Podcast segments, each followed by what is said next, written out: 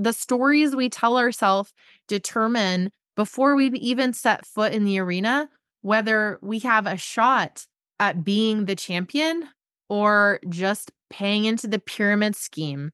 Okay. What stories do you tell yourself? Do you freak out when there's bad weather or do you love it when it's windy? When you feel those nervous butterflies in your stomach, do you become scared and nervous because you think something bad's about to happen? Or do you get excited because you know something really cool is about to happen?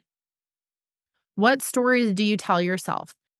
Join me on the podcast, and we are going to get into different stories we tell ourselves and how it influences your ride. Welcome to the Resilient Reiner, the premier podcast focused on mental performance for equestrians and improved horse show performance. Whether you're a rookie reiner or a seasoned competitor, this show is for riders who want to take their skills to the next level and achieve their full potential in the show ring. I'm Nicole Burnett, and I'm a master mindset coach who's obsessed with helping you achieve all those horse dreams you always thought were impossible. Join me each week to develop a show ready mindset and gain the competitive edge you need to compete with confidence.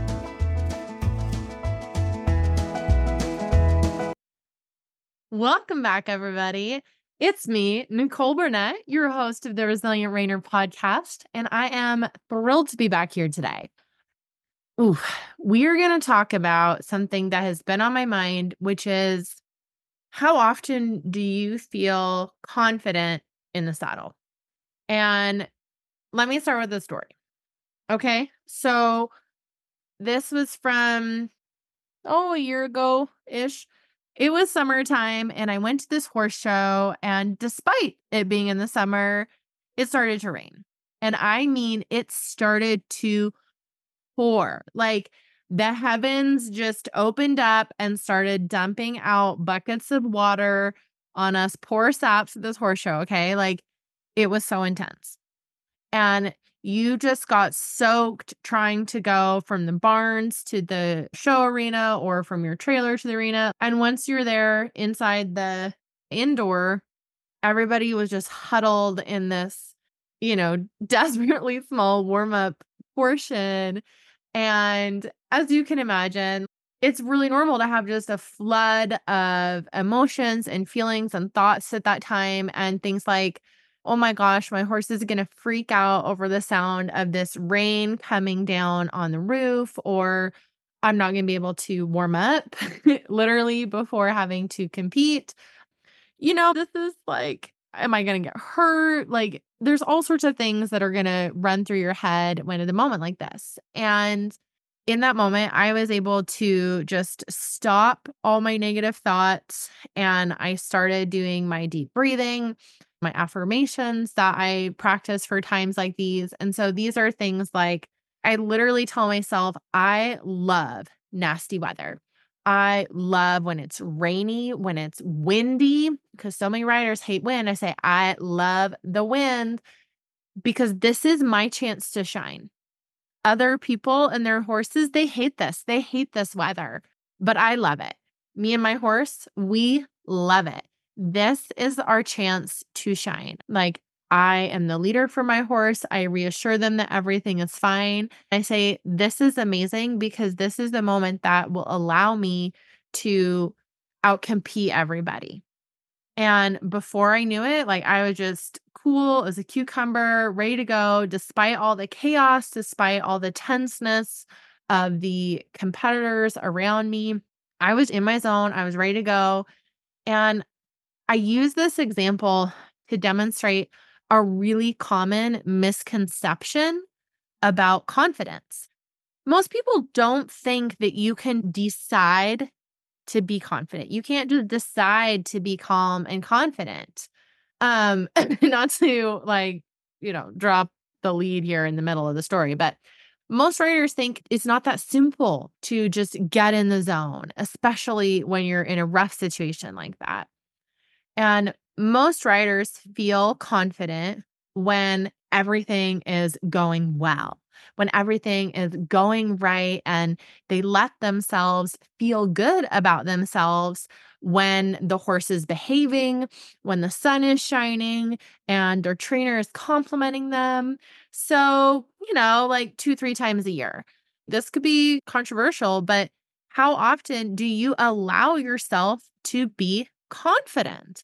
This is not some gift that God bestows upon the special few. It is a gift you give yourself. Okay. Absolutely. I'm going to get on my soapbox because this is what I do, right? This is what I do. I teach people how to be confident. So you can bring your A game to every ride no matter what. So that it doesn't matter if the sun is shining or if it's howling wind and pouring rain, that you're going to do well and feel confident no matter what. And that you can build your confidence even if your ride didn't go the way you wanted it. Can you do that? Absolutely. And it's so important to acknowledge what's going on here because if you don't acknowledge that confidence comes from within, that it comes from you making a decision internally to be confident, what happens is that you have hitched your wagon to things that you have no control over. You have hitched your confidence wagon to external events. Because if it's not internal to you, it's external. It's everything else that happens. It's the weather. It's how your horse is, how other people are, how other horses are, how's the ground. And when your confidence is tied to external events that you have no control over, your confidence is going to be a roller coaster. If things are going well, you're going to feel super confident. If things get thrown off track, you're going to be super not confident. And you have to be confident to ride your best. You have to believe that you are amazing. All right. This gets people kind of riled up because they're like, I should be humble. And when you go to show, when you go to compete, you need to believe that you are worthy. You need to know it. You need to know that you deserve to be there and that you are good enough to be there honestly, it doesn't matter what level. It doesn't matter if you are greener than grass reiner or if you're like competing for a million bucks at the American. It doesn't matter. You need to believe in yourself that whatever your level is, that you you can be there. You can hang. All right? And if you don't believe you can hang, why are you there? Why did you spend the money to be there? As you can imagine, this also will influence your day to day training. It's not just for com- competitive riding, it's also your day to day training. If you don't believe that you can improve, what are you doing? Literally, what are you doing if you do not believe in yourself? If you do not believe in your ability to improve, if you do not believe in your ability to improve your horse, what are you doing? Okay. So, this is a big deal. You've got to believe in yourself. And even if you can't believe in yourself, I believe in you until you can believe in you. So just borrow that. But this is a big deal, guys. You have to win in your own mind before you can win out in the dirt. Right? You've got to win in your own mind before you can win on the outside. So let me bring this back to something that you guys can take away for today. I shared you my story of you can choose to feel confident. You can choose to influence your mind and your body. And so I thought it might be kind of interesting to give you guys some information today on your body. So when I say I do things like deep breathing, and so there's specific things that I do, but what's happening internally that influences your body because that mind body connection is so real. So I thought maybe kind of fun to share some of that with you so that you understand what's happening and how powerful it is because you have to know this everything that we do in our mind, it also influences our body. So let me share some of that. Okay.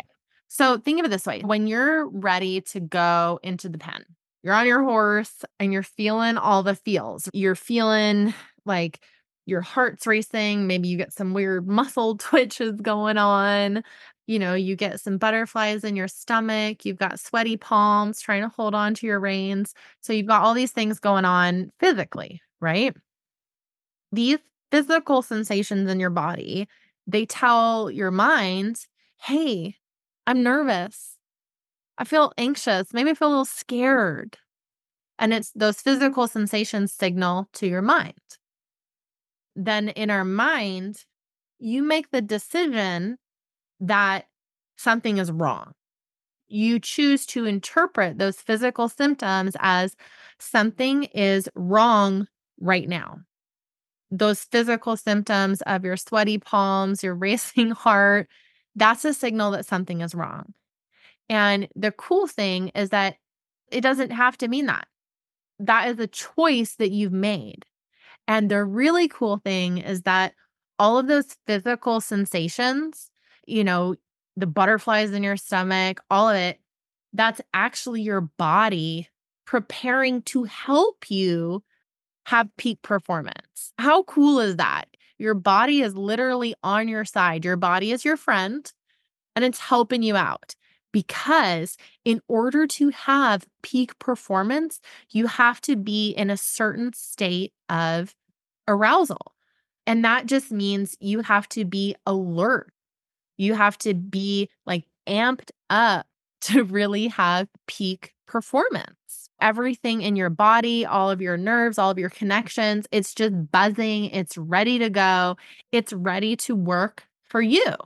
So, your autonomic nervous system, which is the part of your body that takes care of things that you don't have to think about your lungs and breathing, your heart pumping blood, um, your digestion, all of these things, right? So, when you get ready to do something that you care about, something that matters to you, riding your horse, competing your horse, that matters to you.